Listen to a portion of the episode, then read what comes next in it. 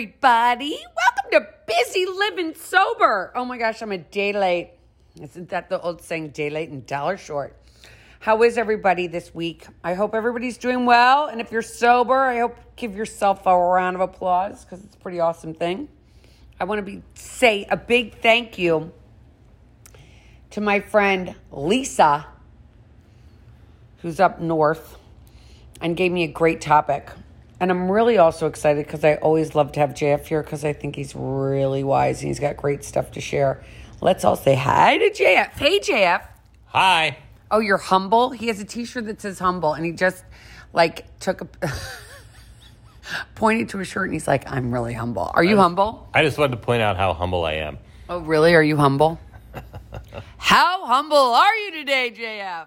Says it in great big letters on my T-shirt, so I must be very humble, right? Yeah, I think that's the exact opposite of humility. It's like wearing it on your shirt, to be completely honest. But Well, anyway, When I bought the shirt, I asked the guy that uh, I said, "If you wear this shirt that says humble, does that mean you can possibly be humble?"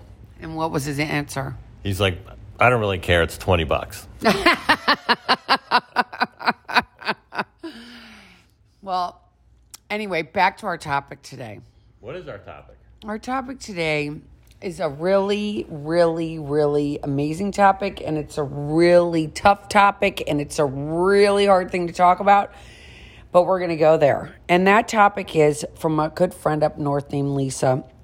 And Lisa said, reached out to me, and she said, What do you do when you have a really good friend that you know has a problem with alcohol and drugs?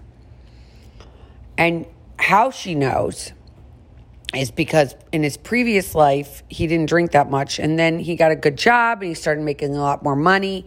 He got married and now he's getting divorced. He doesn't show up for things he used to show up for. I mean, he's com- changed completely. He no longer even has the job that made a lot of money. He lost the job too. And he doesn't show up for his friends like he used to. And this is a friend that they really care about.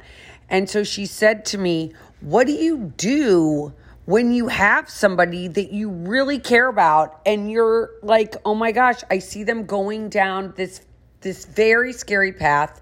He has a newborn baby, he has a wife, now they're gonna get divorced, and it's like, what does she said, what do I do? So I want to get your opinion, then I'm going to give my opinion. But I think this is so if you're out there and you have somebody that's around you that's battling addiction and you're like, what do I do? It's a really tough place to be in when you're sitting there and you're going, oh my gosh, I know there's something up, but what do I do? Because what are our boundaries? And, you know, it's not always comfortable to talk about these things. So what do you think?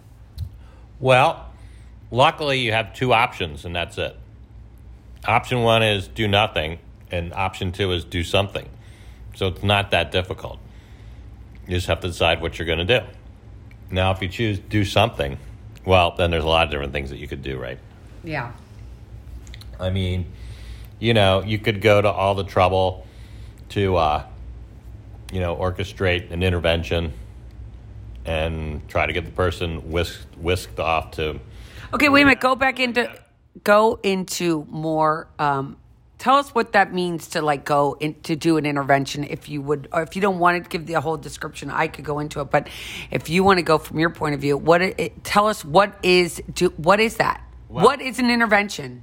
Um, my understanding is you, uh, if I were to to try to orchestrate an intervention on somebody, I would um, first of all, I would find a, a rehab and talk with the rehab and uh, a, any good rehab. Now you're talking to people up in Pennsylvania, so we'll use Caron for the example. Um, Caron, People that are in the north, it's Caron is in Wernersville, Pennsylvania, and it's a wonderful facility, and they can actually send somebody to a facilitator. Right. So they'll they'll you'll talk to them. They'll send somebody. Um, they will orchestrate it. They will get together with friends and family members and all that beforehand, and um, and I think their success rate is is pretty decent. So you know that's that's one way that you can go about it.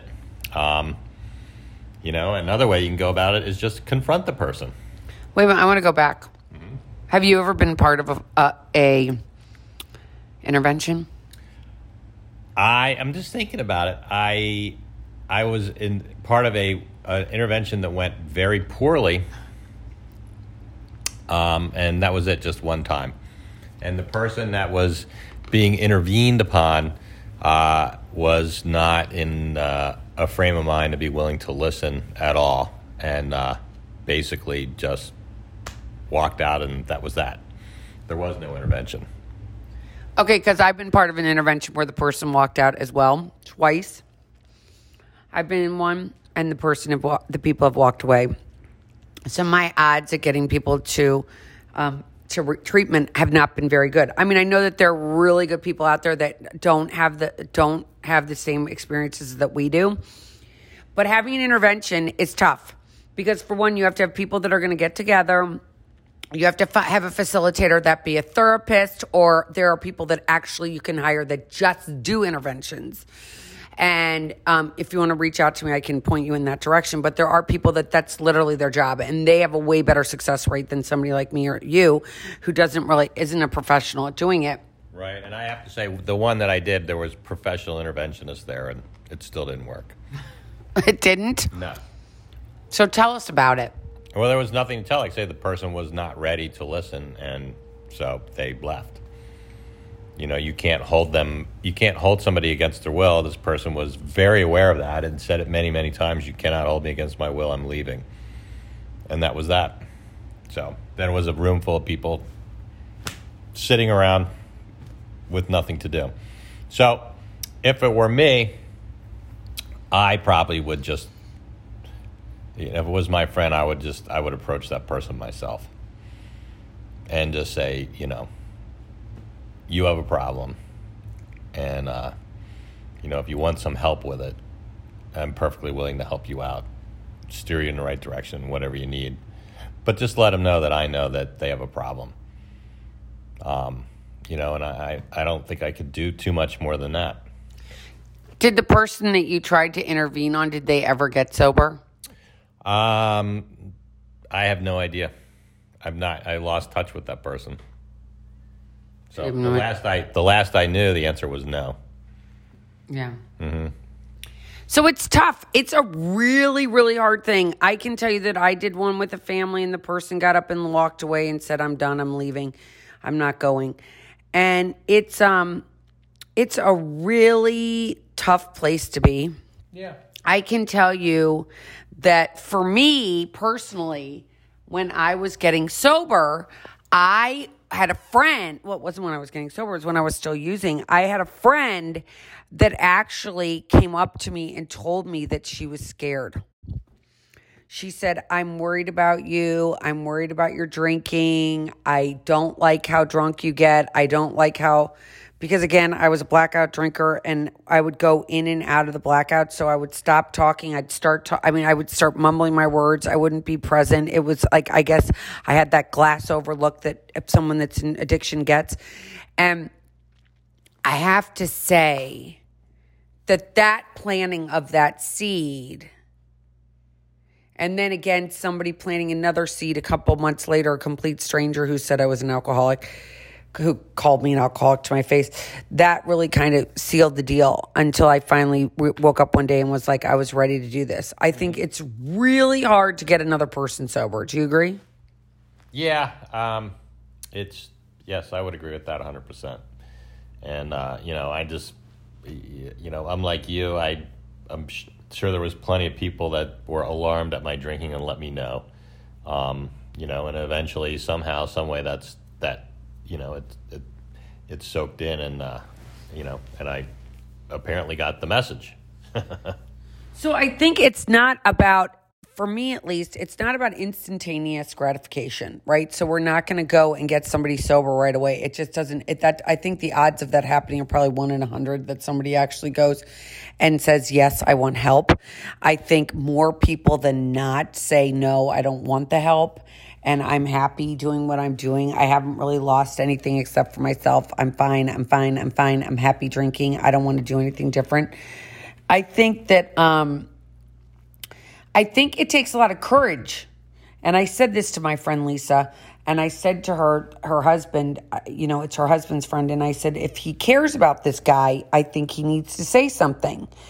And knowing darn well that if you say something, I also know this. I have said things to people. When I was first getting sober, I had one of my best friends that I grew up with in St. Louis, a dear, dear, dear friend. I love her to death, and we've known each other our whole lives. And I told her that she had a drinking problem. And that was 12. I had one year sobriety when I told her that. That was 12 years ago. That was the last time I spoke to her. Mm-hmm. She definitely did not want to hear that I thought she had a drinking problem. She, in fact, got so angry. She said, I'm never talking to you again. I hate your guts. You're a horrible person. I never want to talk to you again. And that was the last time I spoke to her. Right. I get it.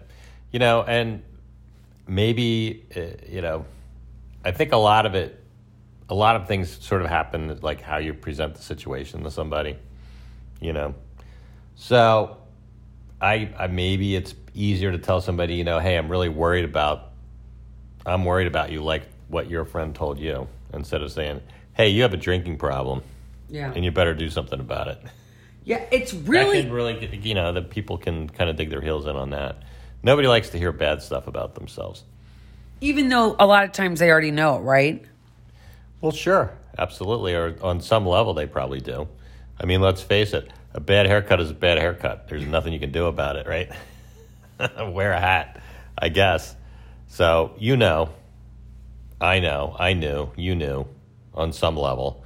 It just was, you had to get to that point where you were ready to do something about it. And I think, like, if your friends are saying to you, "I'm worried about you," you seem to have a problem, and uh, you know, and maybe if they follow that up with some, you know, with some some kind and loving boundaries, maybe that helps out. And when I say kind and loving boundaries, I'm like, you know, I if you're gonna be, you know, under the influence of whatever this person does, you know, we love you, but we will not be around you anymore while you're doing that. You know, that's perfectly fine and, and acceptable and, and reasonable. Totally. And so if they didn't go and do, so the first suggestion is doing an intervention.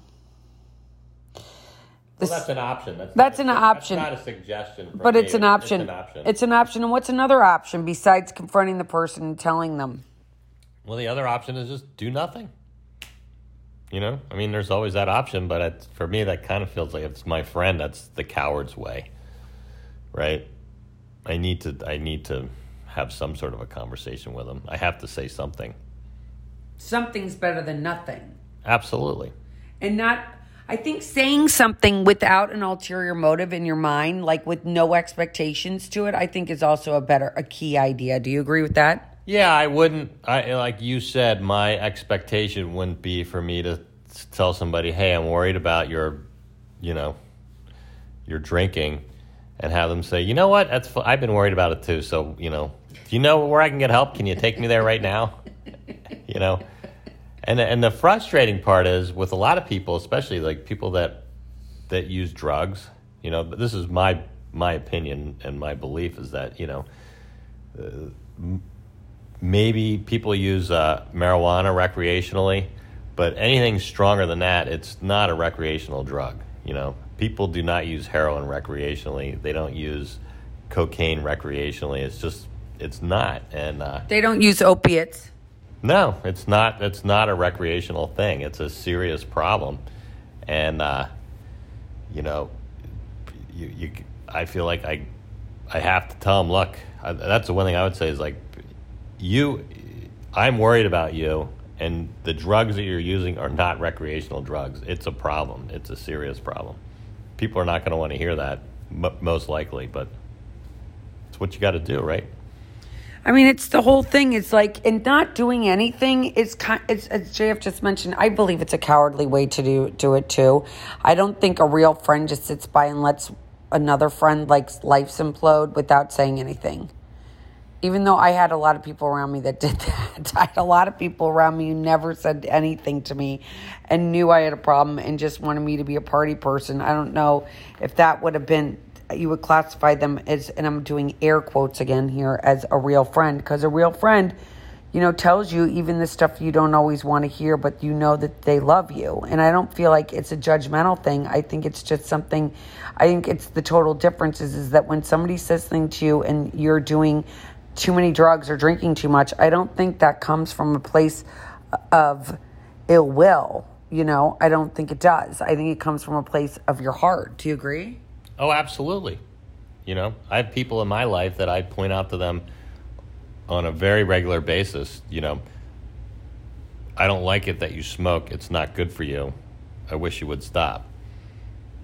And I just keep saying it. Maybe someday they'll quit and maybe someday they won't, right? Well, I agree with you there too, and I think that we have, have and we have. I mean, I, we don't hang out with anybody that's really a heavy drinker that we've had to say anything to or use drug that uses drugs. We just don't hang out with people like that anymore, because mostly we hang out with people that are trying to get sober. That's what we do, and how someone goes about getting sober.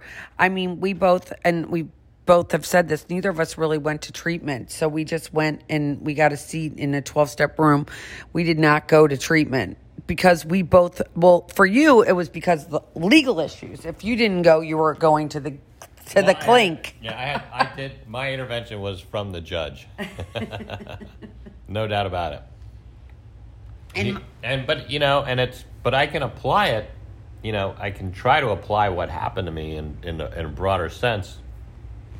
Was that, you know, the option was do this or you're or you're really going to have some problems, and uh, so I, I think I can take that attitude and bring it out. I'm not a judge, obviously, um, but I can bring it out to somebody that that I know is having a problem. Is to confront them, you know, let them know that I'm worried, suggest that they get help, and and me be willing to you know put up that boundary of whatever it is. Like I said, probably is like I, as much as I love you, I can't be around you anymore while you're doing this. So if you don't get help, you know, I, I can't be around you anymore. I'll always be there for you when you need help or when you want help, excuse me. Um, and, and so that's sort of the spirit. I think that's the spirit of what happened to me. And I can bring that into, you know, other situations. And, and it's kind of like a, a, a non confrontational way of letting the person know, you know, there's going to be consequences to your actions. People don't like consequences. Well, consequences generally suck. You know, if you buy the winning lottery ticket, the consequence is great, right? exactly. But if you get pulled over by the police while you're loaded, the consequences are not good. You know, and people that have, like addicts, have, they don't have good consequences. You know that, and I know that. Good things don't happen to addicts. No. Just things just get, they're, they're usually mundane things that get worse and worse and worse. So the guy lost his job. He's losing his family. You know, eventually he's going to have a flat tire on his car that he won't fix. And, you know, the house is going to turn into a pigsty and wherever the apartment or wherever he's living in. And those are the consequences. The life just gets worse and worse and worse. Doesn't get better. And when you have enablers, because when we say an enabler, we mean somebody that helps you along. And an enabler is someone that might give those idle threats that you just gave, but don't follow through with them, right? I mean, that's an enabler. Yeah, yeah. I mean, uh, it's generally uh, what I learned about enabling was that, um, you know, I was always told enabling is doing something for somebody that they could do for themselves. Um, and a lot of times it seems like, well, this person is so messed up they can't do anything for themselves. But the, the fact of the matter is, yes, they can. They're they're they're a grown up adult, and they're fully capable of taking care of themselves if they choose to. So it's, uh, the any you know it's easy for the enabler to say, well, you know, he doesn't have a job and he needs money. He can't get food, so I'm going to give him money so he can get food. And of course, that person is not going to use the money for food. They're going to use it for whatever their drug of choice is. And uh, you know, the answer to the enabler is no. The the person could get money and buy food if they wanted to. They absolutely could. And in fact, if you make them do that, um, it may help them uh, straighten out their situation a lot quicker. I mean, it's true. I think that people that get enabled can be enabled their entire lives, and that's why they never stop doing it, right? They Well, never, that's a yeah, that's a family dynamic for sure. yeah. I mean, I think it's really, really hard, and I think that it's hard to change the whole family what they've been doing for 100 years and i think that because addiction runs in families and it runs generationally if there's always been enablers why is anybody ever going to get better why is the, why is the narrative ever going to change Yeah, yeah, that's it's tough. You know that from from the work that you do, much the- more, yeah. much more so than I do. You know, it, but it's it's tough. Um, you know, because you've met people that are in their 40s and they're living with their parents and the parents like say well they live with me because they are not capable of living by themselves and the fact is anybody who's in their 40s is capable of living by themselves. Unless you have something really wrong with you and i understand like if you have a total disability then of course you're going to live with your parents and i and i totally commend the parents for keeping someone living in their home if the person legitimately cannot walk or see or hear or they have some major disability that they aren't able to live. But being a drug addict and an alcoholic is not a disability It's very disabling, but you're right, it's not a disability. It's not a disability. It's not like you can check on a form like, oh, I'm disabled, because you're not disabled. You're just a drunk or a drug addict or an alcoholic. But families want to just coddle their family members rather than, because I tr- truly believe that if you follow through, and the only reason I believe this is because I've seen it work, if you follow through with the threat rather than make idle threats, things can change. Right. The problem is, it, what's so hard is uh, when you're stuck in that situation. So you tell the person, person says, "I need money to buy food," and you say, "Well, I'm not going to give you any money," and they say, "Well, then I'm going to kill myself." And you love this person, and you're probably a parent, and you're probably have had a lot of really scary experiences with this person over a very long period of time. And you're like, "Oh my God, I have to give them the money," and that's the really hard part. The the uh, the uh, the addict is a, generally a complete manipulator, and is able to manipulate most situations to get what they want, and what they want is their drug of choice. That's it. You know, so it's a, and it's very scary and it's very hard, and I get it, and I get it why a lot of people are like, it's too scary for me. I'll just the person can we'll let them live with us and and you always wonder like gee i wonder what happens i guess when the parents die then the person's really out of luck i guess i don't know Well, I wonder if that's why we see so many homeless people sometimes, is what happens there. It's like the, the person stopped and now they're living on the streets. Could be. I don't know. I don't know. But I think that it's a really tough thing to uh, to go there and tell someone how you're actually feeling and what you're worried about, and it's hard to follow through the whole thing.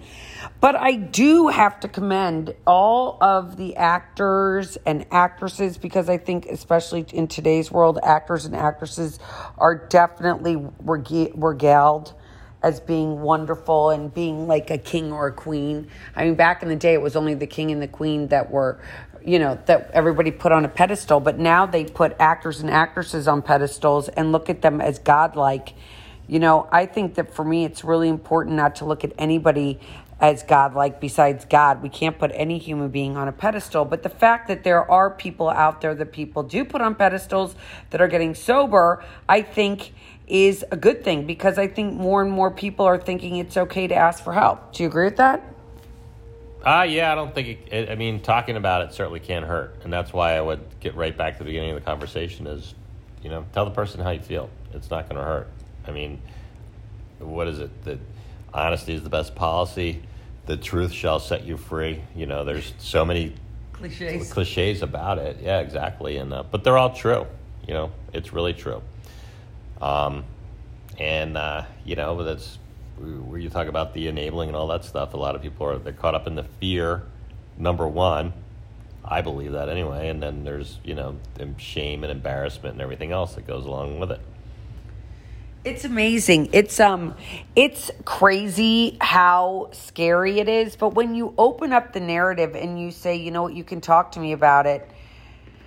I have to say being able to have people talk to me about it has given me a lot of gifts. I have to like me being honest. I mean, it's also been I mean, I've I also have had you know repercussions because negative repercussions because of the fact that I've told people that I'm sober and I do do busy living sober. I've had negative repercussions that people don't want to invite me to parties, they don't want to invite me to cocktail parties for sure. They don't invite me to certain things anymore that I used to be included in because I'm so out there. But also, it has also been a reward that people do reach out to me and say, This is what's going on in my family and I need help. Mm-hmm. I mean, I will tell one story of a woman that um, a a friend of a friend of a friend in down in uh, Atlanta actually was needing to go to treatment and she didn't want to go and now she's there and she's actually about to get out and I think that she's on like on her way and I hope she I want to tell her that we're thinking about her because um and I'm thinking about you my friend down in Dallas I wonder if you ever got to a meeting anyway uh let me know about that but it's um it's always um it's always better. I love what you just said with the honesty is the best policy because it really is the best policy. And I think that we sometimes think that we can't be who we are. We want to be chameleons for everybody else, but we don't actually go in and be who we want to need to be for ourselves. Transparent and own who we are and just realize that love's the answer and love the next person. But if we can't be who we are and we can't reach out for help, then it's kind of like we're a sad society. We, if we're just going to sit here and be just who what everybody else wants me to be, look like everybody else, decorate just like everybody else, just be like everybody else, it's kind of going to be a boring life, don't you think? I guess I don't know. My life's not boring. I have no idea. you do not have a boring life. No. We do not have a boring life we are alive and well and we know what's going on and we're there helping other people and it's always been such a gift to help other people for me and i know for you too jf and it's you know i hope that if you're out there and you know somebody that's dealing with this i mean take that leap of faith of being honest i mean yes you're going to have to choose your vocabulary carefully as jf mentioned I don't think you can come out and say, yo, you know what? You're drunk and I'm not going to be your friend. No, you have to be very kind and loving and maybe write it down prior to saying it, maybe run it by another friend prior to saying it. But going out there and telling someone how you actually feel is definitely, at the end of the day, a more loving, kind thing than being worried about it and keeping it to yourself. Do you have to elaborate on that? No, I agree with you 100%. You know, and I would just say that, uh, you know, don't be afraid that you're going to set the person off. Um, you know, you may and you may not. Who knows? You never know what's going to happen. You never know what's going to happen. But until you are open and honest, nothing can change. No. So I would be uh, my my advice would always be just confront the person, let them know how you feel, all the good stuff and all the bad stuff. Let them know how you feel. And if they want to go to treatment, maybe you help them look for a treatment facility because then at that point you know that they're willing to go and then you've got their insurance information and you can find out actually where will take their insurance, what is, you know, what their options are, what what viable options they actually have rather than going to all the cuz I think yeah, some you want to get that involved. Yeah. You know, but remember, you don't want to enable the person either. So you don't want to enable the person, but if you're there and you want to help them, that is not a horrible thing. I can say that I did. I, my ex husband never listens to this, but I can say this: I did take him to treatment, and he has been sober ever since. So that I am very grateful for. Mm. And uh, you know, it's it's uh, we're all on this journey together. We have to love one another. We have to be there for each other. We can't lie. We can't cheat. We can't steal. You know, those are just the basic you know morals of life the code of ethics that we should all walk around with. So if you're care if you're worried about your friend and you need to tell them and if you have to set a boundary that says you know what? I'm not going to be around you when you're drinking you're allowed to do that. But that means you do it. You don't just give idle threats because i don't think idle threats will get you anywhere.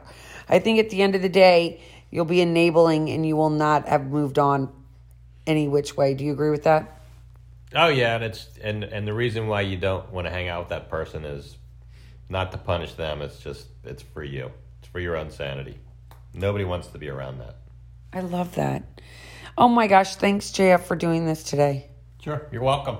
Thank you, everybody, for listening. And again, I'm sorry I'm a day late. I'm a day late, but here you are on Wednesday, and you have our podcast for this week.